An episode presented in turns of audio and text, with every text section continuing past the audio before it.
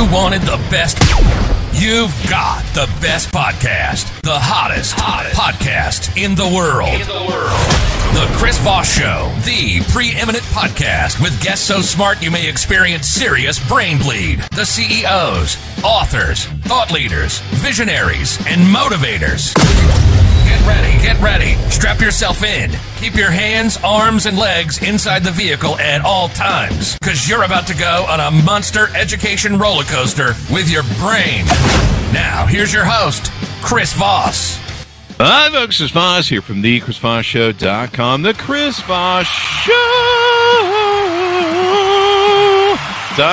I'm just like Beyonce, only less talented, or not talented, or not just I should probably just give up and stick to my day job. But that's what we're here for, folks. The Chris Voss Show. Welcome, one and all, family and friends, women and children of all ages. Welcome to the Chris Voss Show podcast. As always, we couldn't do it without you. You know, the Chris Voss Show is a big family, and the one thing about a family is we we uh, kind of all live in the same home. And so the Chris Voss podcast is like a giant home of people that love you but don't judge you. So it's like living without your mother-in-law. So there you go. uh, but the great thing about it is you can sit on your couch and you can listen to the show and you can go, holy crap, and you can welcome in all these amazing, brilliant minds, and none of them are me. You can welcome in billionaires, CEOs, the hottest new authors that are coming Simon Schuster, Penguin Random House, all the great uh, publishers, uh, auto book with us, entrepreneurs, newsmakers, people from you know journalists pulitzer prize winners and you can sit there right wherever you are and be in your home with the chris voss show. Doesn't that feel warm? Like a little chimney fire going in the corner there? Because if it doesn't well, you should probably further show your family, friends, and relatives, and it'll feel more like that. Go to goodreads.com forward slash Chris Voss, LinkedIn.com forward slash Chris Voss, YouTube.com forward Chris Voss, and Chris Voss one. And why aren't you more impressed whenever I do the improv uh, ramble at the beginning? Uh, you should be. And uh, do a five star review on that over on, on iTunes if you would too. Uh, you know, years ago, uh, I had a someone that I was very much in love with, and uh, she struggled with alcoholism, and I didn't know what alcoholism was at the time or addiction was at the time, and so it was very hard for me to understand it, and it was kind of a part time thing.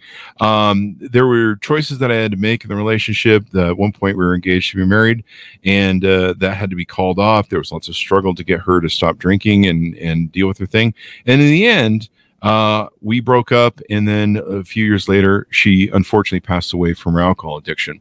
So, uh, addiction, uh, alcohol abuse, trauma, childhood stuff, all this stuff. We're going to be talking that today and educate yourself on what I didn't know when I was going through these things. And maybe if you know somebody who's out there who needs help, we can give you some advice and give you some resources and all that sort of good stuff. Uh, today we have Steve Feldman. He's the CEO of Feinberg Consulting. And uh, we're going to be talking about some of the services they offer, how to look for addiction, how to understand it, how to, you know, know if you need help or maybe someone you love needs help and maybe some things to empower you to know what to do because uh, when i came across it i had no idea what to do. Uh, steve feldman's journey uh, to recovery from addiction began in 1992 and has become a foundation of his life and work. He is trained interventionalist uh, interventionalist and CEO of Feinberg Consulting, a company that helps families manage addiction, mental health, and family health care crises. Uh, his reason uh, for being is to help those in crisis get the right kind of help fast and make it stick. Uh, Steve also looks forward to sharing stories and new perspectives about navigating through crisis. Welcome to the show, Steve. How are you? I'm doing well. Thank you for having me. There you go. Uh, give us a dot coms. Where do you want people to look you guys up in the internet for more information? So the uh, uh, website for our company is uh, feinbergcare.com. There you go.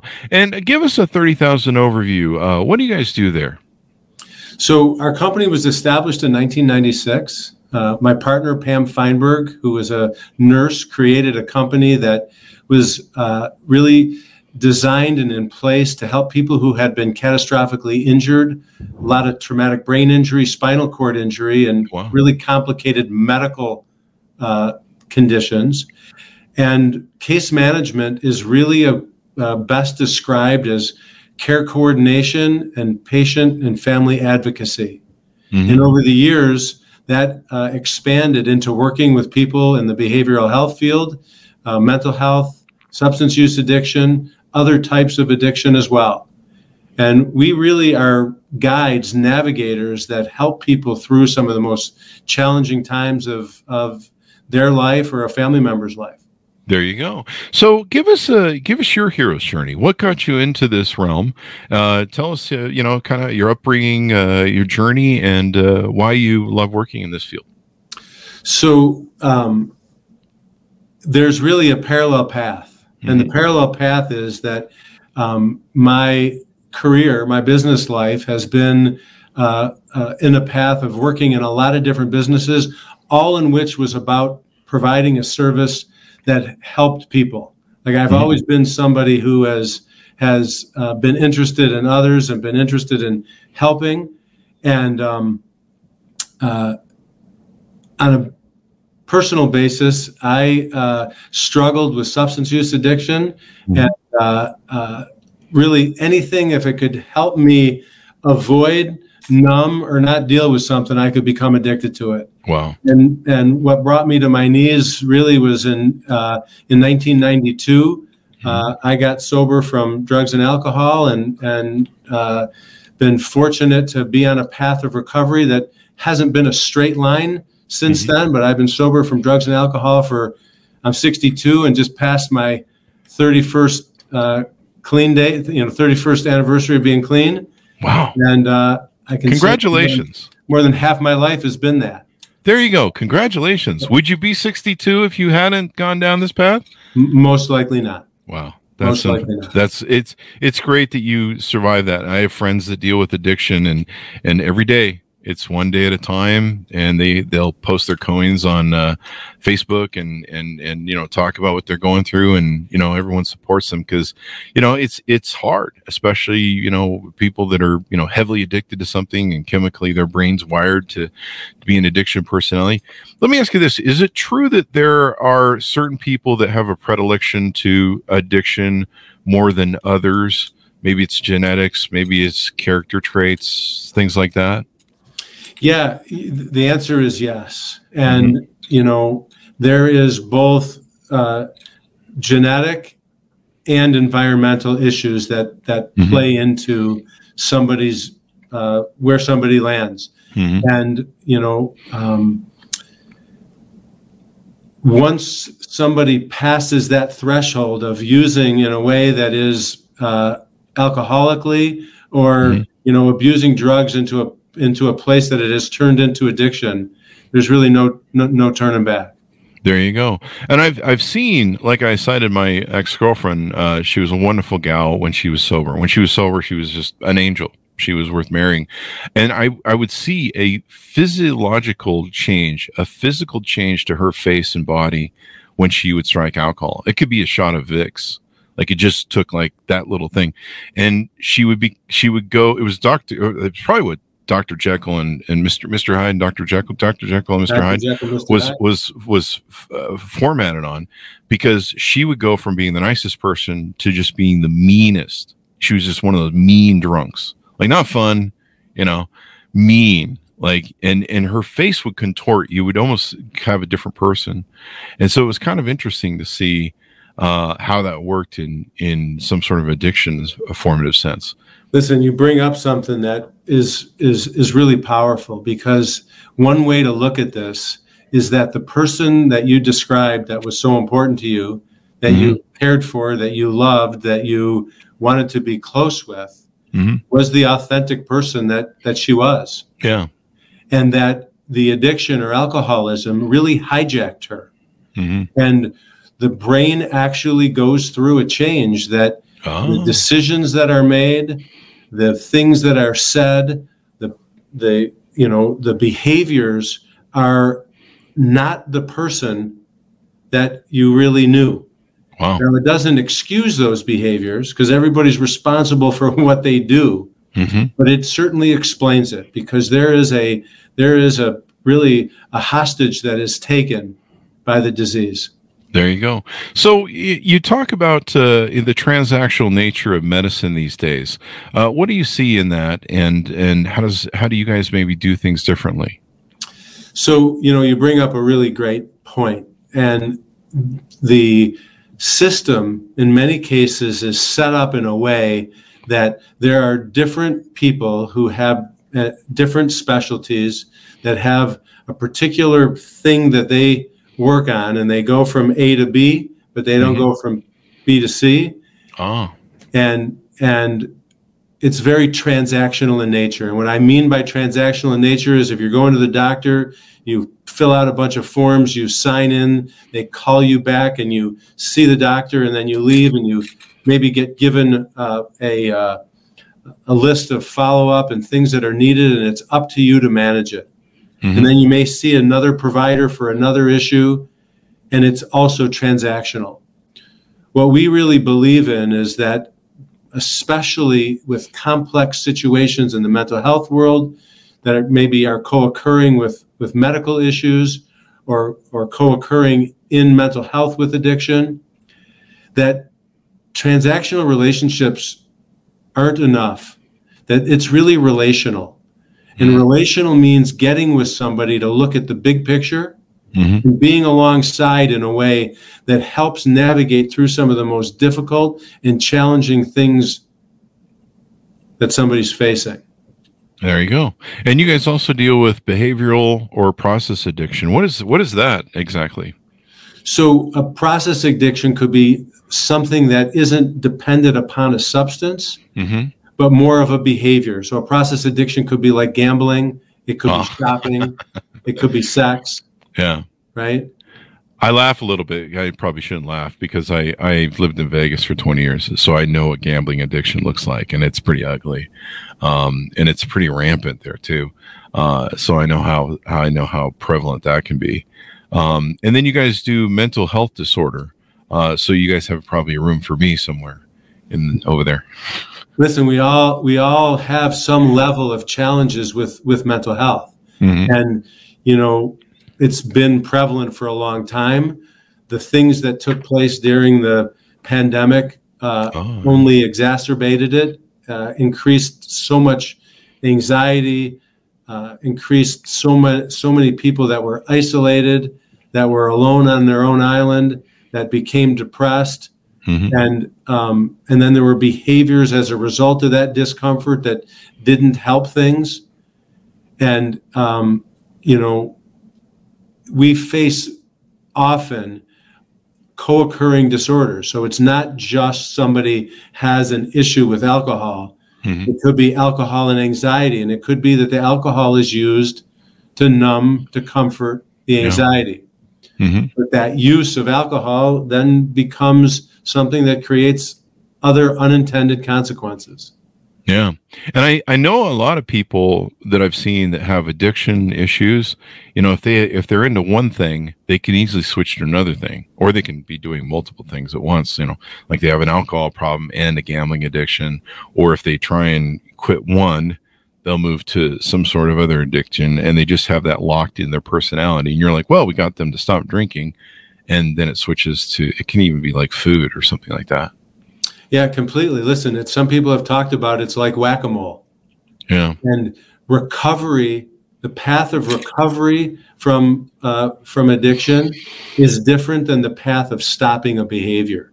Hmm stopping a behavior is very similar to being able to you know we talked about people who quit smoking they did it white knuckle and white knuckle doesn't deal with the the, the reason why i was smoking in the first place Mhm. it just has me stop a behavior it doesn't get filled up with something else Ah. and and recovery and recovering is where there is actual change and transformation that happens rather than just stopping something Yeah, because you've got to dig down to the source, right? And either root it out or uh, apply some sort of, uh, like what you mentioned earlier, some sort of healing or some sort of recovery aspects to it.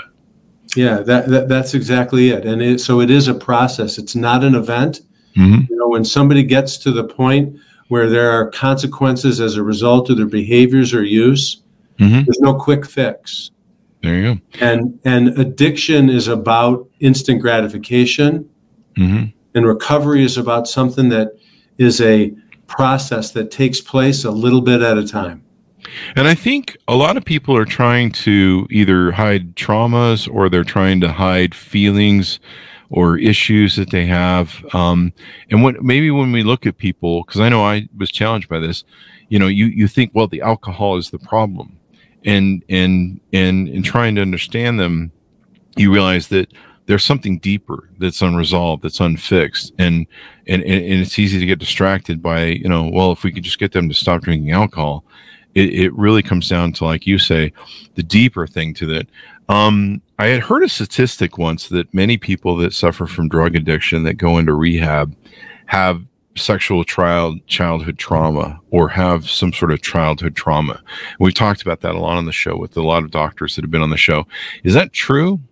Yeah. So let's if we use if we take trauma, mm-hmm. there is the kind of trauma that you just talked about, sexual trauma or the you know witnessing war and and death, PTSD, and car accident, right? Though, mm-hmm. though that's complex. Uh, that's complex trauma.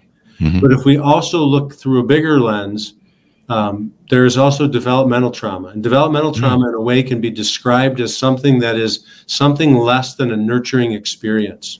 Oh, wow. And, and as a coping mechanism, in many cases, substances or behaviors are sought out. Wow. So if you think about it, if you take away the substance or behavior, but you don't treat the underlying uh, uh, cause or situation, what ends up happening is you could leave somebody in a really, really difficult place, really mm-hmm. painful and uncomfortable place. And I really believe one of the reasons why there is, in many cases, a high recurrence of use when somebody has all the consequences in the world to stop, they mm-hmm. stop, but the underlying cause is not being addressed and is not being healed. Mm-hmm. And it just becomes re- recurrence after recurrence after recurrence, yeah. which creates a lot of shame for people. Mm-hmm. It's and, very tough. Yeah. Do, do now you guys you mentioned you guys work with families and stuff and I guess individuals as well. Uh, I I noticed on your website there's a thing about interventions. I used to watch that uh, show intervention all the time and it was always it's always kind of heart wrenching to watch it. Um, and you know, sometimes it worked out, sometimes it didn't. Uh, tell us about how that works and and uh, some of the services you can offer to family members. You know, I've I've known people that they're in Al, they have to be in Al-Anon for their, you know, try and help them deal with their person who's in AA. Yeah, it's it's really important for us to talk about what this process of intervention is. Mm-hmm. When you say the word intervention, in many cases, what comes up is that TV show and is something that's very dramatic. Mm-hmm. But intervention, down to the simplest form, is really interruption. Oh. what we really need to do is kind of interrupt a path mm-hmm. that isn't working. It may look like a surprise where the family is rehearsed and brought together and trained with a specific letter and ask where plans are made mm-hmm. to help somebody um, say yes when otherwise they're uh, really going through destructive behavior and part of their life. Mm-hmm. But it could be as much as really helping the family get on the same page of what they're asking their loved one to do. Yeah. It's kind of a way of, uh, it just occurred to me, it's kind of a way of providing a bottom without having them hit rock bottom, maybe. Is that? It's, it, that's really great what you said because the, it's talked about all the time that somebody has to hit bottom yeah. to want to change. Yeah. Well, if we want to use that, then we can say, okay, but we want to raise the bottom. Yeah. Because if we, as a family or somebody close to the person of concern is in any way enabling or allowing the behavior or disease to continue, mm-hmm. then then the bottom is lower, mm-hmm. and the bottom in many cases can be death. Yeah. It can be jail. It can be uh, you know hospitalization or, in, or being institutionalized. Mm-hmm. And what we want to be able to do is we want to be able to create an environment around that person that raises the bottom. Mm-hmm. So, you know, enabling somebody is being able to provide things for them that allows the the addiction or behavior to continue. There you go. We want to help train families hmm to be the kind of environment that raises the bottom.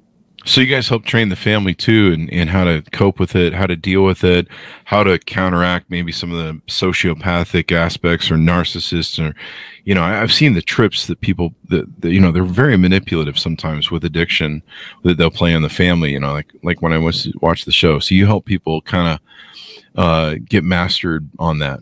Listen, a great way to talk about that is that the family really is the environment in which we want something to grow. Mm-hmm. So, if, you know, I'm in Michigan. If I want to grow a cactus, no matter how bad I want that cactus to grow, cold, wet weather is not going to have that happen. That's true. You guys If we want that. to get a healthy family member to grow Mhm. and recover, there's a certain environment that's needed. And that environment is loving, is compassionate, is dignified, is direct, kind of courageous. And and in many cases when families come to us, there's anger and resentment and emotional outbursts and threats. That's not the environment to help somebody shift their behavior, their decisions. There you go. I like the fam- family coaching part that you guys offer as a service because that makes sense because th- those are the people who are going to continue to interact with that person. Um, you know, I remember my ex's mom was in Al Anon. She had to be in Al Anon for her father or her husband at the time, uh, my ex's father, and then for her daughter. Um, and, you know, being a caregiver to these people um, is can be a challenge. Uh, and uh, all that sort of good stuff. Do you guys uh, deal with Let me holistic just- sort of? Let me interrupt you and say Sure. that Al-Anon is something that is such a positive uh, support group Mhm. for people to not only learn and get education, Mhm. but to, to lean on and get support and recognize they're not alone. Mhm. Because the, the, the disease of alcoholism or addiction wants to have people think that their situations are unique, they're alone, and they're different. And the opposite of addiction is really connection and community, and Al Anon is able to provide that. So that's a really, really valuable tool. Yeah. Part of what, in most cases, gets recommended to family members. Any, any sort of training that, because like when I came across addiction, man, I had no training. I had no idea. And it was hidden so well. Like I didn't know she was drinking. She, she had it hidden underneath the sink in the, in the detergents. And, and, and like I said, it was like, I couldn't figure out like, why does Friday she go off the rails Friday to Monday and we're fighting and she's bitter and like, you know, and you, at first you just think, well, you know, I must have done something wrong as a, as a dude. Um, so you guys deal with process addiction. This is kind of interesting. Uh, we should share out. There's exercise addiction. Boy, I don't have that problem. Uh, food addiction. Uh, might have that problem. Gambling addiction, porn addiction, sex and love addiction, uh, shopping addiction. I actually had one of my employees years ago that had a shopping addiction problem, and she was married with kids, and we started getting these um, wage garnishments that were coming into the office for her, and we're like, I mean, she seemed like a, you know, I, I don't know. You can't really say, well, she didn't seem like a person who had bad credit, but I mean, she had a family, a husband, and kids, and suddenly we started getting these things for these these uh, garnishments, and I and and I went to her and I said, you know, we're getting these garnishments, we're gonna have to withhold this from your check, and she was kind of upset. She's like, please don't tell my husband, and I'm like, what do you mean? I mean, you're, married, your husband, you know, doesn't he know about this? Um, and she's like, no, he doesn't know. And she had a shopping addiction, and we were like getting like a lot of these these bounce checks, I guess they were or something, credit cards maybe in default. And and that's what she had. Technology addiction. I think ninety percent of the people have that now. Video game addiction. that might be mine. Uh, and work addiction. So there you go. That might also be mine too. You know, let- I also want to make a distinction in all of this because there is a there is a difference between abuse and addiction, Mhm. right? And abuse is something that has an impact that's getting in the way of something that in most cases can be recognized and said, you know, um, I, I'm spending too much time on my phone. I want to back off, and and um, and you make those changes. Mhm. That's abuse that's been intervened on by, hey, I, I'm committed to doing this. Mhm. Addiction is I have that conversation or somebody has that conversation, I agree with it, I I or I deny it or whatever the case may be, but I continue to do it. Yeah. And I continue to do it into a way that begins to impact and affect other things in my life. There you go. Uh, Let me ask you this, because I had an argument with a friend once. Because I there was a point in my life where I was drinking uh, half a bottle of vodka about every night or every other night, and I was never. I, in my mind, I was never addicted to it. Now, I'll let you correct me uh, here, um, but my friend, I would just do it. And but if I ran out of vodka, I wouldn't get the Jones. I wouldn't shake. I wouldn't lose my mind. In fact, half the time I'd just be lazy and go, "Oh, "I'll just get some more tomorrow night or whatever," and just did, didn't care. Um, but I abused it pretty heavy for a good 10, 20 years. Um, and I'm a big guy, so I can consume, I, I was even bigger then, so I could consume a lot of alcohol. And I have a high, I have a high, um, what would you call it? Resistance to drugs. Like, a lot of drugs are just candy. I'm just like, this does nothing for me. But booze was uh, my one little agent. But you know, my friend said to me one time because he had a smoking addiction. When he would not smoke, he would Jones, like he would start shaking, start losing his shit. And I'm like, you know, I think you have an addiction. I just have abuse, and I know what I'm doing. I'm abusing this. Uh, are those two really different things, or is it still really it's a form of addiction because there is a line. Yeah. There is a line and there is a screening Mhm. that you know that somebody would go through to be able to really um, get a diagnosis of if it is a true disorder Mhm. or if it is abuse. Yeah. And it's not the exact same for everybody. Okay. Um, There you go.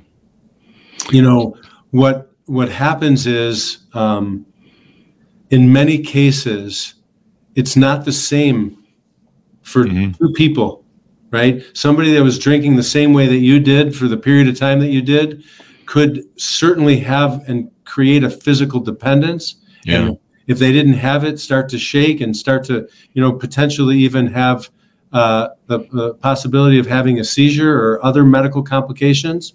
Mhm. and it is a you know at, at the center it's a pretty fine line.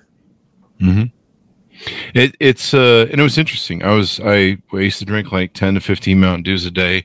One day I just quit. I just said enough. I just can't take the abuse of my body anymore. And alcohol was the same way. Alcohol was kind of a wind down. Once I hit my fifties, my body was like, "Yeah, if you want to keep doing this, um, we're just going to make it really painful and give you just horrendous hangovers." And after a while, you're just like, "I don't want to do this.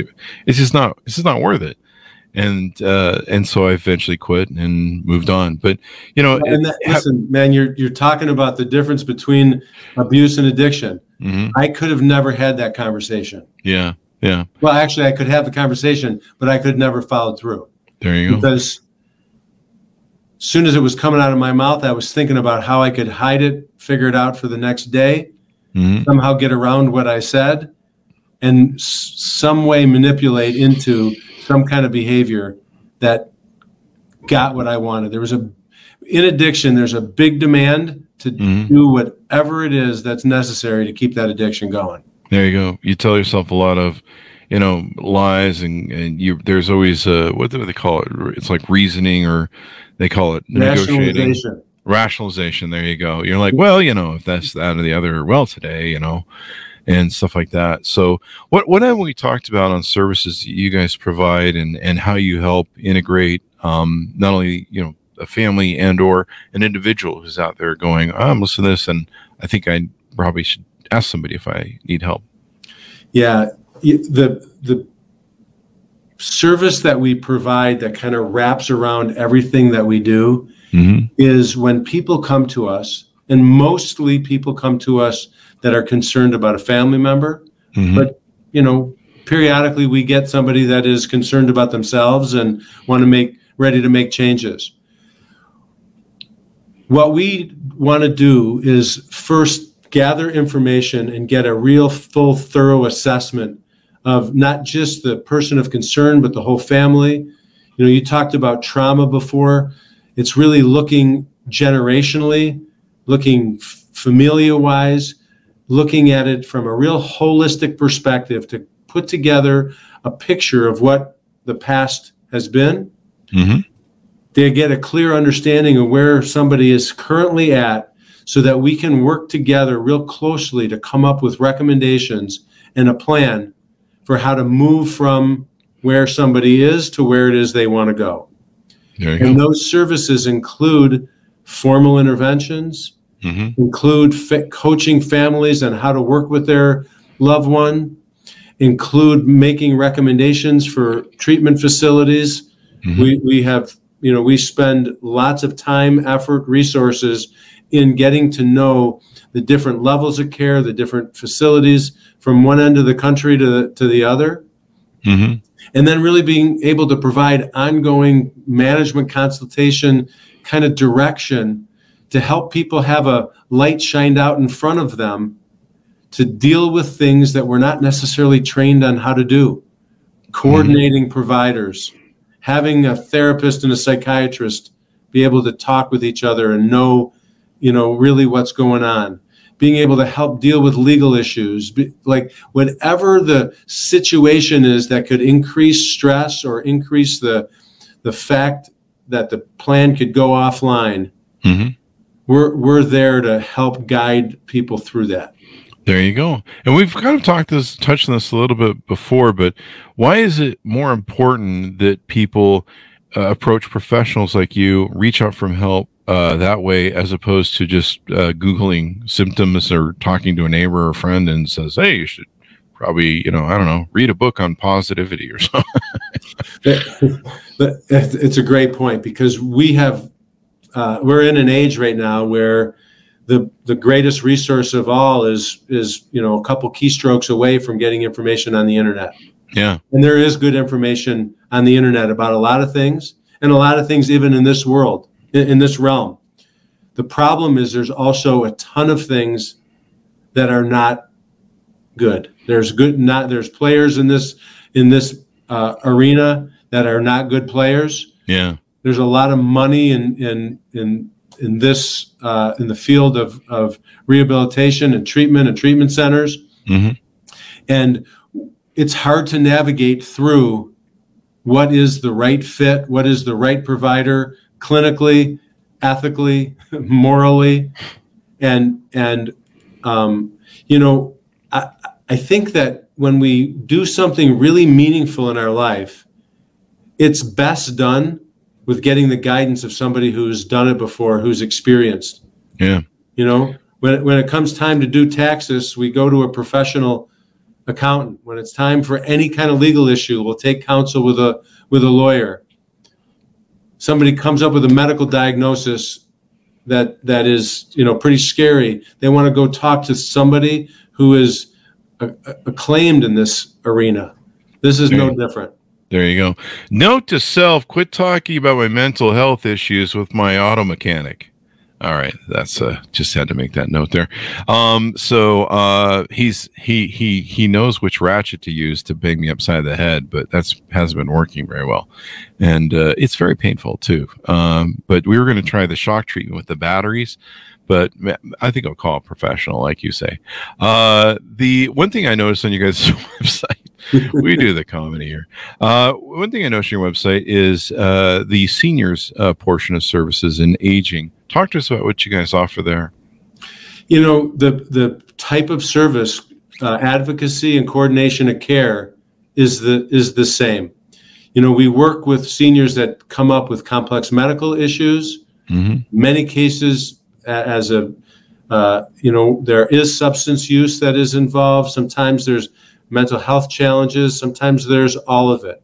But being able to assess come up with a plan work with the family to help navigate through um, challenging times if with you know either somebody in the natural aging process or something that happens with an event that becomes some type of you know acute episode or crisis there you go. I know my sister's in a care center with MS, and she's pretty much declining uh, rapidly, mm-hmm. and she's got dementia and other issues. and And uh, I know a lot of our senior, you know, we have the largest baby boomer uh, group of folks that are going into retirement, and you know they're going to be suffering uh, from all sorts of stuff.